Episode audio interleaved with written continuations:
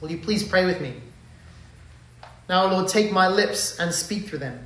Take our minds and think through them. Take our hearts and set them on fire with love for you. Amen. Well, good morning. Again, so good to see you all. A few years ago, I remember reading a news story that shocked me.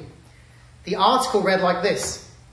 Not showing up to a wedding you've said you'll attend is bad form, but billing wedding guests for missing meals is probably not the best way to handle no-shows.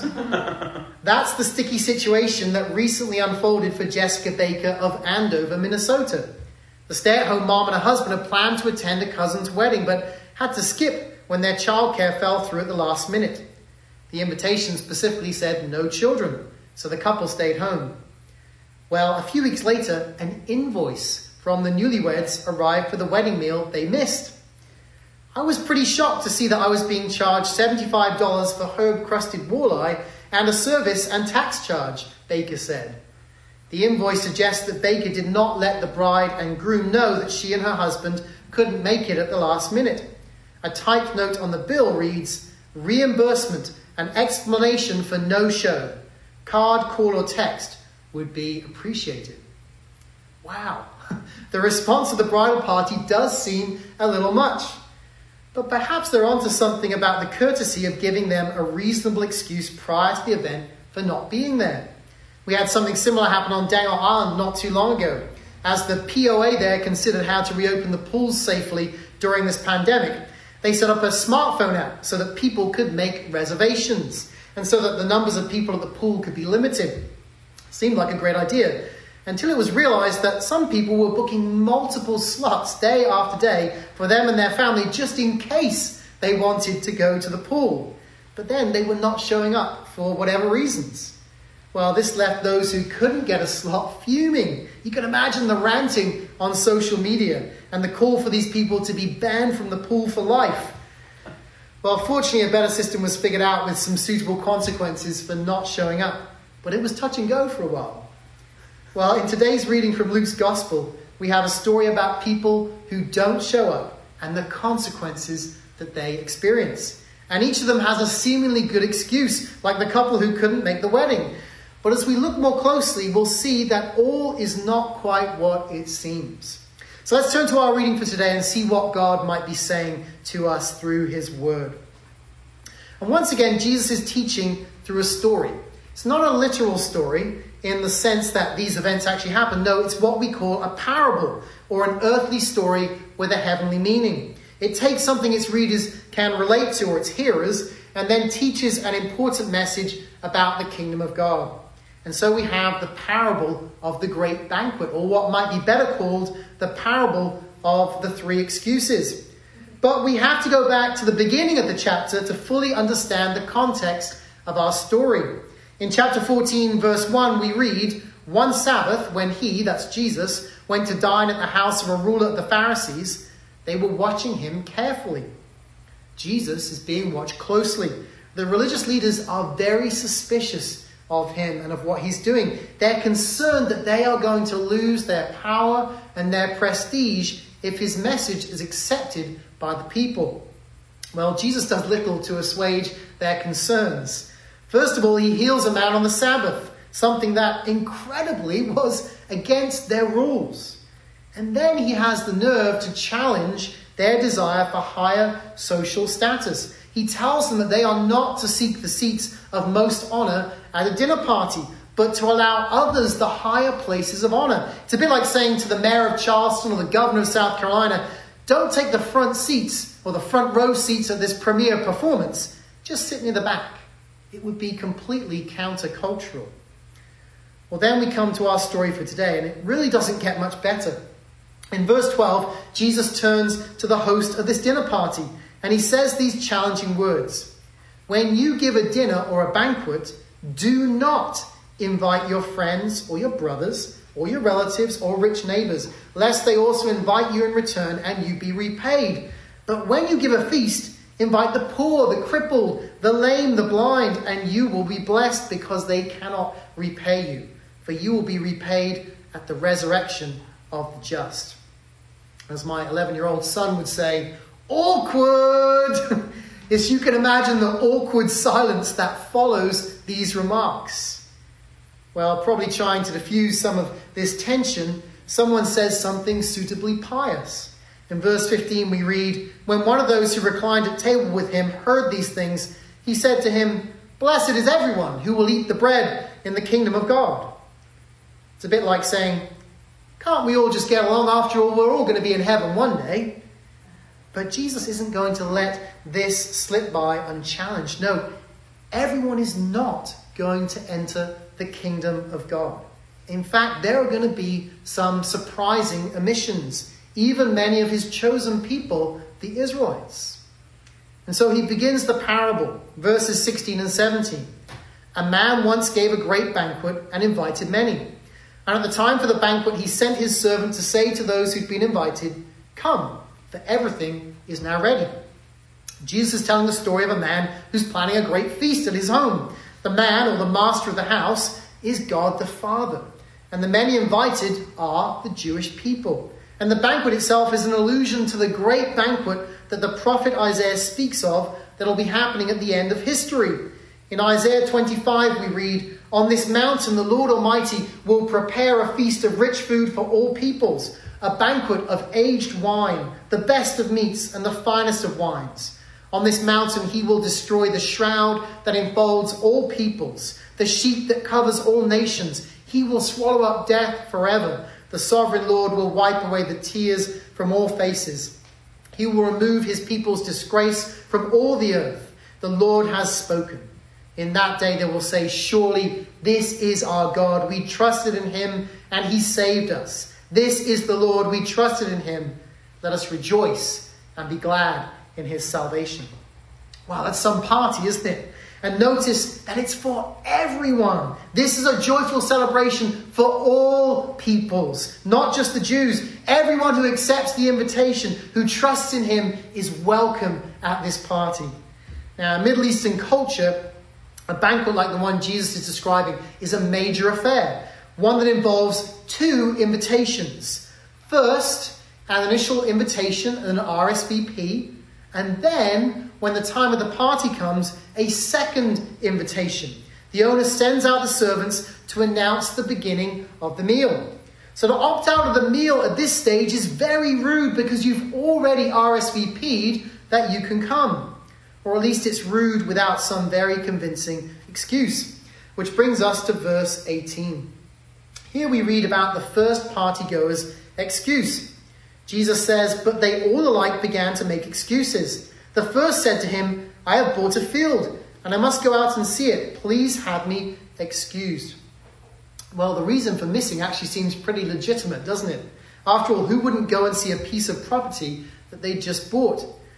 But if you actually stop and think about it, this is like one of us telling a party host that we're telling them we're going to go to that we've just bought a house today, over the phone.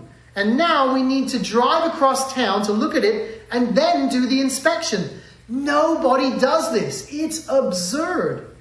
As Kenneth Bailey, an Anglican priest who lived in the Middle Eastern culture for forty years, puts it, "Buying and selling cropland is long, a long and exacting process that tends to stretch out over months and even years. The excuse offered by the first guest is a public insult to the host." Well, the second excuse is no better. Verse nineteen, "And another said, 'I have bought five yoke of oxen, and I go to examine them. Please have me excused.'" Again, it's seemingly plausible, except the numbers don't add up. Who buys five oxen? They only work in teams of two. And more importantly, who buys them without examining them first? Again, it's absurd, and therefore it's insulting. It's a bit like one of us saying, "Well, I'd love to come to that party that I said I was going to come to, but I just bought a three-wheel car, and now I have to go inspect it and make sure it's okay." Which isn't to offend any Robin Reliant owners. Just Google it if you're not sure what a Robin Reliant car is. Well, as if the first two excuses weren't bad enough, we then come to the last one in verse twenty. "And another said, 'I have married a wife, and therefore I cannot come.'" The final excuse is just terrible. And this guy probably knows it, because he doesn't even apologize or go through the formality of asking to be excused. To quote Kenneth Bailey again, The third man's excuse is unspeakably offensive. The third guest is very rudely saying, I have a woman in the back of the house and I'm busy with her. Don't expect me at your banquet. I'm not coming. Ouch. Well, I wouldn't want to be in the servant's shoes as he returns to his master's house. But back he goes. And in verse twenty-one, we hear his boss's initial response. So the servant came and reported these things to his master. Then the master of the house became angry. Not surprisingly, his master is furious, and justifiably so. These people who had initially R S V P'd positively have now left him in the lurch and at great expense. It was probably tempting just to say, well, to hell with everyone. But the master in this story represents our Heavenly Father, and he's concerned that as many as possible go to heaven and not hell. His nature is full of grace, extravagant grace, no less. And he, as Jesus says in John, uh, John three, verse seventeen, did not send his son into the world to condemn the world, but in order that the world might be saved through him. And so moving on in our story, we see something that those present would not have been expecting. The master says, go out quickly to the streets and lanes of the city and bring in the poor and crippled and blind and lame. And the servant said, sir, what you commanded has been done, and still there is room. And the master said to the servant, go out to the highways and hedges and compel people to come in, that my house may be filled. For I tell you, none of those men who are invited shall taste my banquet. To the hearers of this story, the master is scraping the barrel by inviting these kinds of people. He doesn't care about social status. He just wants as many people as possible to join the banquet, to the point that he sends out his servant a second time and tells him he must compel people to come in.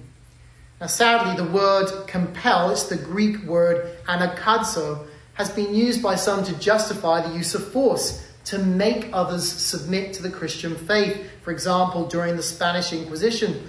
But this isn't what Jesus is implying. No, what he knows is that when an outsider, someone with no social status, is invited to the banquet of a nobleman, he'll have a very hard time believing that he's really wanted there. It's a bit like if someone were to tell you you were invited to dinner with the governor of South Carolina or the president of the United States. You might think it was a trick that someone was trying to play on you. Well, the messenger, therefore, who delivers such an extraordinary invitation will need some special way to convince or compel the outcasts that they're indeed wanted and they are invited. And what could be more compelling to an outcast than the cross of Jesus Christ and the love shown upon it?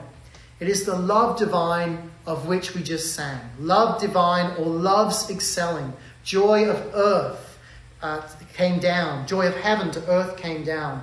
Fix in us thy humble dwelling, all thy faithful mercies crown. Jesus, thou art all compassion. Pure, unbounded love thou art. Visit us with thy salvation. Enter every trembling heart. Here at the cross, we find forgiveness for the sinner and freedom for the addict. Here we find healing for the sick and mercy for the enslaved. Here is hope for the hopeless and rest for the weary, peace for the anxious, and joy for those who mourn. And here is life eternal for the walking dead. As a nineteen-year-old at rock bottom, I was compelled to turn to Jesus by his cross and resurrection and the love he showed to me. I was a sinner in desperate trouble, an outcast in need of a place to call home. And it's that same love that has compelled me to follow him for twenty-five years since, and that will compel me to do so for the rest of my life. Hopefully, you too can say the same.